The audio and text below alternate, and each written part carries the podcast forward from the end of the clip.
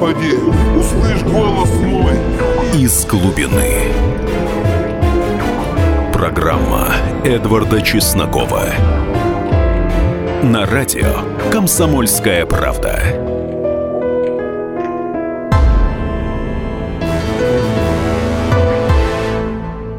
Здравствуйте, люди! Со дня массового убийства в американском клубе во флоридском городе Орландо прошло уже довольно много времени. Однако мы по-прежнему пытаемся разобраться, что же там произошло и что делать, если, не дай бог, это произойдет с тобой. Именно об этом мы сегодня поговорим с нашим гостем, инструктором по рукопашному бою Андреем Сорвенем. Из глубины. На радио «Комсомольская правда». Значит, Андрей, смотрите, вот Амар Матин вошел в клуб с пистолетом ГЛОК и винтовкой АР-15. Ну, пистолет понятно, а вот что за АР-15 такое? Гражданский вариант М16. Единственное, что это могло быть под армейский патрон стандартный, могло быть под оленебойку. Ну, гражданский вариант, из которого в свое время армейский патрон делался. В любом случае, это винтовочный патрон, это порядка 2000 джоулей на малой дистанции, ну, на вылете из ствола. На таких дистанциях это то, что и в человека вылетает. Это где-то втрое больше, чем нужно взрослому мужчине, чтобы навсегда успокоиться по мере энергии. Вот. Плюс эти пули из тела насквозь не вылетают. Почему, собственно, в свое время американские военные предпочли этот патрон.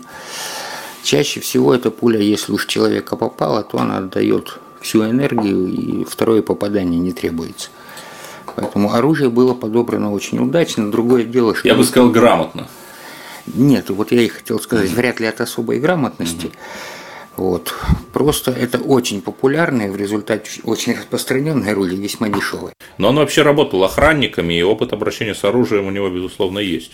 Вы знаете, жить в Америке не знать, что такое АР-15, и чем оленебойка от армейского патрона отличается, ну, я не знаю, кем надо быть, тем более парень в Америке родился. Ну хорошо, с АР-15 понятно, а пистолет ГЛОК? То же самое, очень дешевое, очень надежное, очень действенное оружие под один из самых ходовых парабеллумовских патронов. Не сказать, что он прямо самый эффективный, но на безоружных людей с запасом. Плюс покупка такого пистолета никого не напрягает. Угу. Это тоже самый распространенный пистолет, самый распространенный патрон. Но вы вот в американской повестке разбираетесь, и покупка винтовки тоже никого не напрягает. Такой винтовки точно. Угу. А почему? Очень частое оружие. Его покупают и пострелять по бутылкам, грубо говоря, и пострелять по оленям, просто для самообороны домой. И просто покупают. Если американцу хочется иметь недорогую винтовку, он покупает AR-15. А сколько она стоит? Ой, знаете, это сильно зависит от штата к штату. Но в целом, сейчас, если ГЛОК там от, 100, от 80, точнее, до 120 долларов, винтовка примерно так же, кстати. Может быть 250, но это считается уже высокая цена за такую винтовку. Угу, угу. Можно купить ее конструктором, собрать, это выйдет еще дешевле, но это, это человек вряд ли так делал. Хорошо, ну вот э, и Амар Матин в 2 часа 2 минуты ночи 12 июня начинает стрельбу и прекращает ее в 2 часа 9 минут. Итого у него есть 7 минут. За эти 7 минут убито 49 человек, ранено 53 человека. Вот э, это реально? Это у нас получается, если по пуле на каждого чего, на таких дистанциях более чем достаточно, тем более вряд ли он промахивался. Плюс огонь не автоматический, да, у нас холощенная так называемая винтовка, гражданский вариант. То есть навел, выстрелил, навел, выстрелил. Но в некоторых было там, в некоторых телах было три и более пуль. То есть, конечно, больше, чем э, одна пуля на одно тело. Ну, вот давайте считать. Угу. 7 минут, 420 секунд. То есть 420 раз за 7 минут вот ударить пальцем по столу указательным успеете, не напрягаясь. Останется время на смену магазинов, скорее всего, они у него, ну не скорее всего, а явно были при себе заряжены. Не проблема совершенно. То есть для одиночного стрелка это не была проблема? Да. Угу. Тем более отдача у этой винтовки весьма не сильная, подброса практически нет, потеряно, вот выравнивание оружия не, про, не происходило. Хорошо, вот я понимаю, что мы с вами там не были, да, но аудитория это клуба достаточно специфическая, ибо Пульс это гей-клуб. Вот э, почему люди-то ничего не предпринимали? То есть единственное, что они попытались сделать, они попрятались по туалетам, они стали баррикадироваться, то есть они не пытались как-то нейтрализовать стрелка. Так, давайте начнем с того, что ну что такого могу я или можете вы с винтовкой, чего не может гей. Но я думаю, что мы одинаковые. Да, то есть эту специфику убираем вовсе. Это мог быть шахматный клуб, я не знаю, там тяжелоатлетический, mm какой угодно вообще. Это первое. То есть обычные люди, не лучше, не хуже. Раз. Второе, не забудьте, это ночной клуб, где очень шумно. И где пульсирующий свет. Винтовка Стробоскопический не... такой. Да. Винтовка не шумная. Винтовка с достаточно несильным выбросом газов. То есть вспышка сильной не назовешь, с Калашниковым не сравнить. Совершенно. То есть слышать выстрелы затруднительно, увидеть вспышку затруднительно. Люди не сразу поняли, что происходит. Плюс, опять же, вот представьте, в стробоскопическом свете кто-то упал. Да тут куча пьяных, тут куча обкуренных. Обкуренных. Здесь вполне может быть колются. Ну, упал человек, упал. Не проблема совершенно. Другое дело, когда уже потекло, когда уже там, опять же, мозги не полетели при выстреле, при попадании такой пули в голову на такой дистанции особо ничего не брызгает. Угу. То есть брызгает, но не так, как в кино показывают, что там разлетелось полголовы. Пуля-то малокалиберная, по большому счету. Вот, поэтому тут поняли не сразу. Плюс разбегаться начали.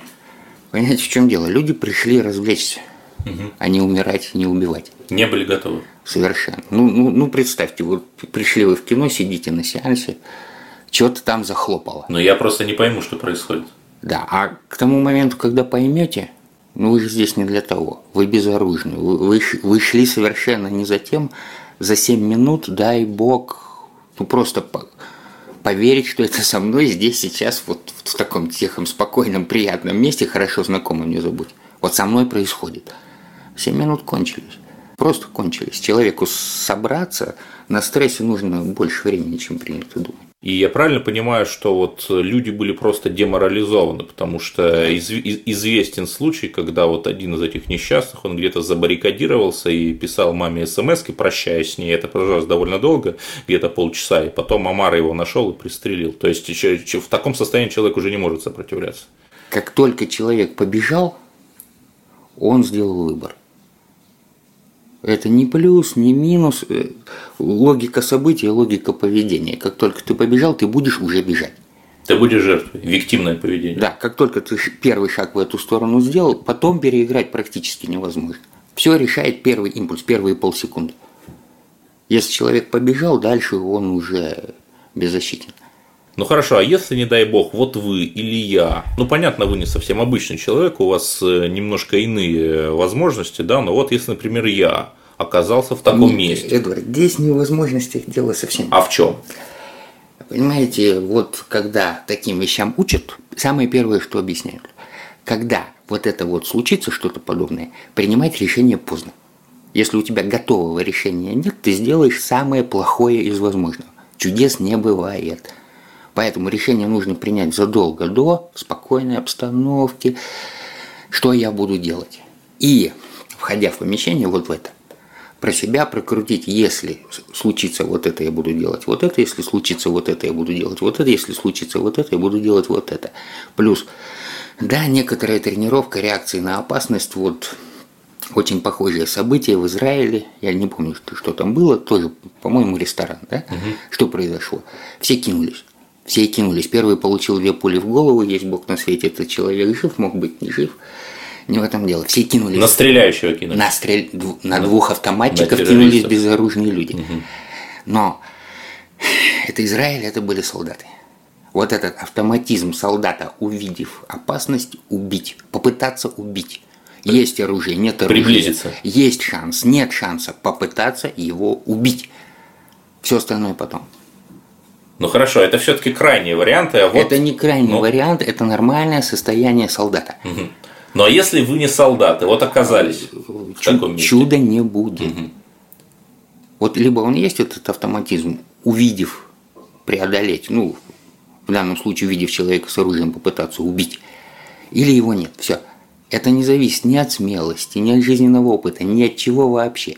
Либо есть, либо нет. Либо научили, выдрессировали, или этого не случилось.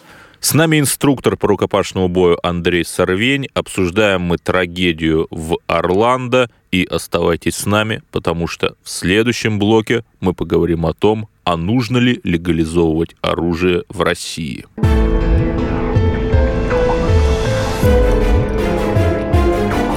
Программа Эдварда Чеснокова «Из глубины».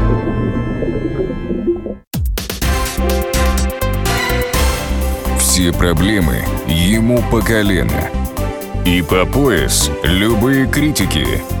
По плечу разговоры с теми, кто по локоть увяз в политике.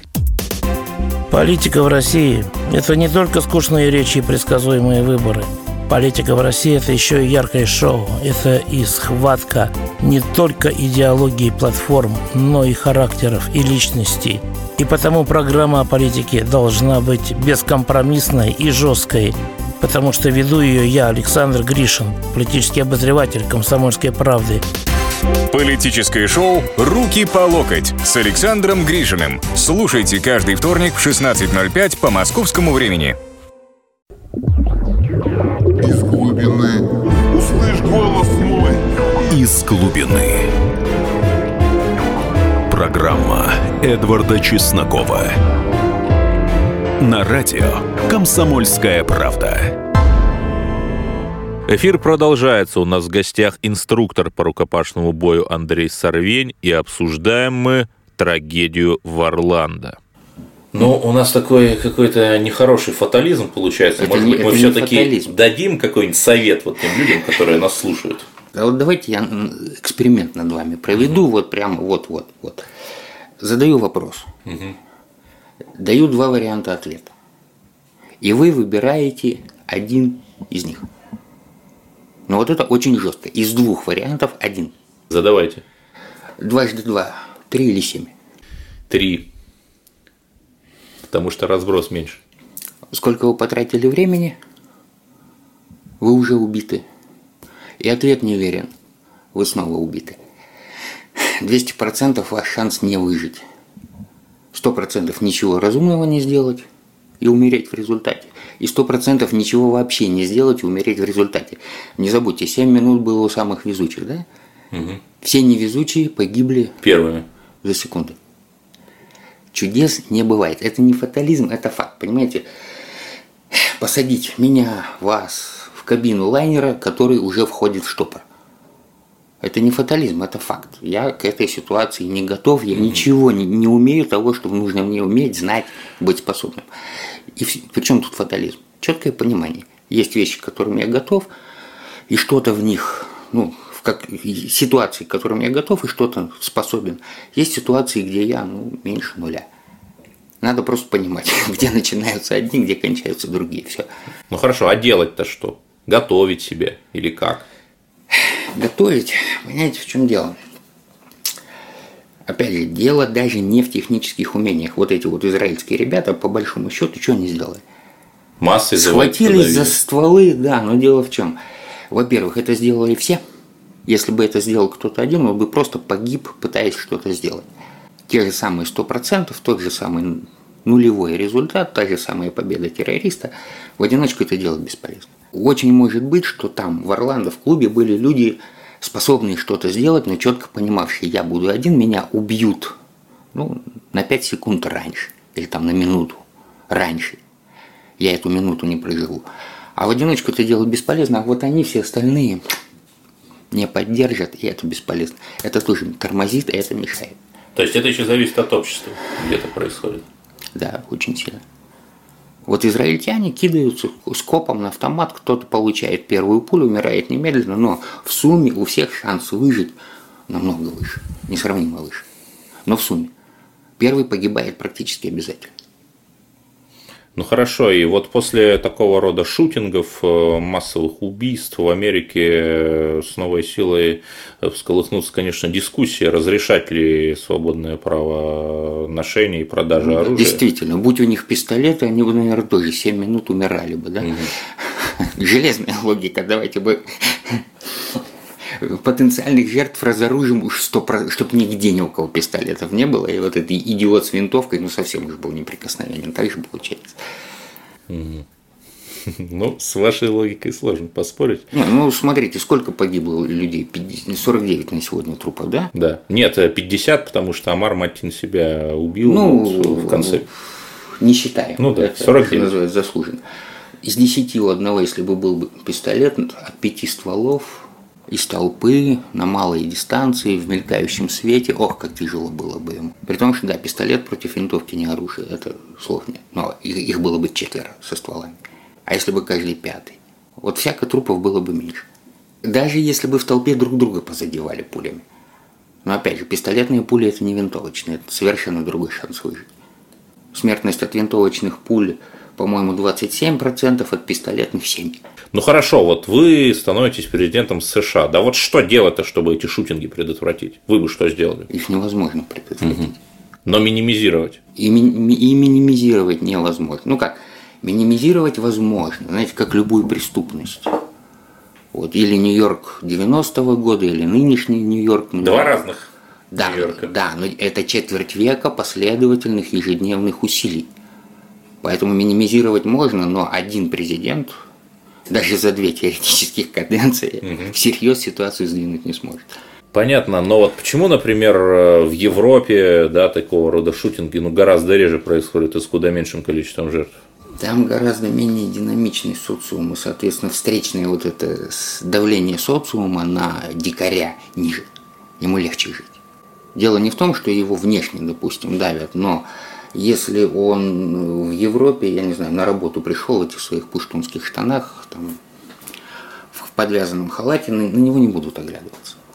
Американцы будут. Ему никто ничего не скажет, но вокруг него образуется вакуум. Ну, не вакуум, но тот человек, который вчера разговаривал, стоя в 30 сантиметрах, будет разговаривать в 70. И так везде, на каждом шагу. Это достаточно жесткое давление. В Европе, ну, за Европу сказать не могу, по Эстонии, допустим, судя, нет, ничего подобного не происходит. Угу. Просто мягче социум. И вот это вот столкновение функций, строго говоря, здесь он гражданин Европы, дома он дикий пуштун, все-таки не такой жесткий. Да, в начале 70-х годов еще в, Ан- в Англии оружейное законодательство было одним из самых свободных в Европе, но сейчас в России намного мягче законодательство оружейное, чем там. Тоже шли пострелы массовые одно время косяком, и прекратились они никогда запретили оружие. А когда, а когда? Вот, вот где-то вторая половина 80-х, когда началось вот это достаточно жесткое впрессовывание именно формальной толерантности. Что человек может как угодно выглядеть, он может быть какого угодно цвета, лишь бы не вонял. Какой угодно ориентации. Да, но социум на него за это давить не будет. За конкретную вину, там, за преступление, за ошибку на работе, это да. Но только за то, что он выглядит не так, нет. Ну хорошо, вот возьмем Россию, да, с нашим менталитетом. У нас нужно легализовывать оружие и какое? Знаете, нужно, не нужно, я, слава богу, не законодатель. Ну, вот, я могу высказать свое мнение. Так вот, если честно, я не знаю, купил бы я, купил бы я пистолет или нет. Угу. Вот, вот если совсем честно. Вот. Но что легализация оружия, которое можно носить при себе, не винтовки, которые стоит. Короткоствол. Ну, пистолет. Да, нужно. И что это даст? Что это даст? Ну, давайте так. Мы тут сейчас будем, это, как сказать, раздувать вражду к социальной группе неизлечимые идиоты, да? Вот. Их станет меньше. Угу. Быстро. Вот. После чего всем станет спокойнее жить. Собственно, далеко ходить не надо за примерами. Вот легализация, не, не, не будем брать страны Балтии. Это Европа, это другие люди. Другой менталитет в Латвии при 40% русскоязычного населения, да Господь с вами. Ну ладно, не, не будем брать, это одна Молдавия, Азербайджан. Там что, много выше уровень цивилизации или меньше пьют?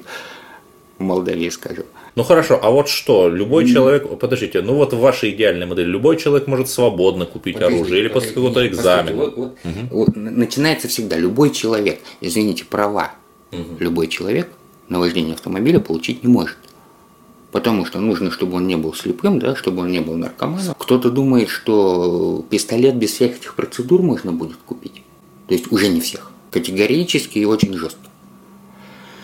Плюс выпадут, ну понятно, как выпадут, но и в то же время, да, им будет все это сложнее, люди судимые по насильственному. Плюс, когда говорят, вот вооружится маргиналитет. Э, Сколько я давно не заходил, резинострел стоит даже за пару тысяч. Вот, вот представьте алкоголика с окраины, что он сделает? Он посчитает, сколько это бутылок водки. А пистолет будет стоить в 10 раз дороже. Он его купит. Едва ли. Плюс патроны, будете зайти, нормальный патрон, это повезет, если удастся купить за 70 центов штучку. Поэтому все, это, это уже нет, не все. Допустим, купить гладкоствольное ружье сейчас в России не запредельная задача, получить разрешение. Вот из, из ваших знакомых многие их имеют. Владельцы коттеджа имеют некоторые. И то некоторые. Это люди, живущие в условиях, когда ну не лишний этот ствол. Ой, как не лишний. И то далеко не все. Хотя это недорого, это несложно. Но вы вначале сказали, что сами еще не знаете в этой ситуации, вы бы купили пистолет или нет. Почему? Во-первых, это контакт с государством. Ходить, кому-то что-то доказывать, знакомиться, кстати, с участковым. Не видел, видеть не желаю, зачем он мне нужен. Четко понимать, что вот с этого момента, когда они вот подписали разрешение, милиционер разрешительной системы имеет право в любой момент позвонить к тебе в дверь И проверить. и проверить, Как ты хранишь. как хранится оружие. У них и так очень много прав, очень. Плюс купить пистолет, положить его в ящик ствол, стола – нет. Надо стрелять, надо покупать патроны, надо ездить на стрельбище, надо тренироваться. Буду ли я это делать? В общем, это все надо оценить, взвесить и только тогда решать. И тем не менее, вы полагаете, что легализация все равно нужна? Она будет полезна, я так считаю. Нужна, не нужна – это вопрос к законодателям. Так вопрос, Политикам нашим. да, Благодарю вас. С нами был Андрей Сорвень. Все будет хорошо. Программа Эдварда Чеснокова «Из глубины». Историю пишут победители. Они же ее и фальсифицируют. Я Николай Сванидзе. Я расскажу вам, как все происходило на самом деле. Я выбрал самые яркие и важные исторические события года, а также вроде бы незаметные, но значимые факты, которые оказали влияние на ход истории. Один год из жизни России глазами ее жителей. Документальный сериал «Исторические хроники» с Николаем Сванидзе. Слушайте каждую среду в 22.05 на радио «Комсомольская правда».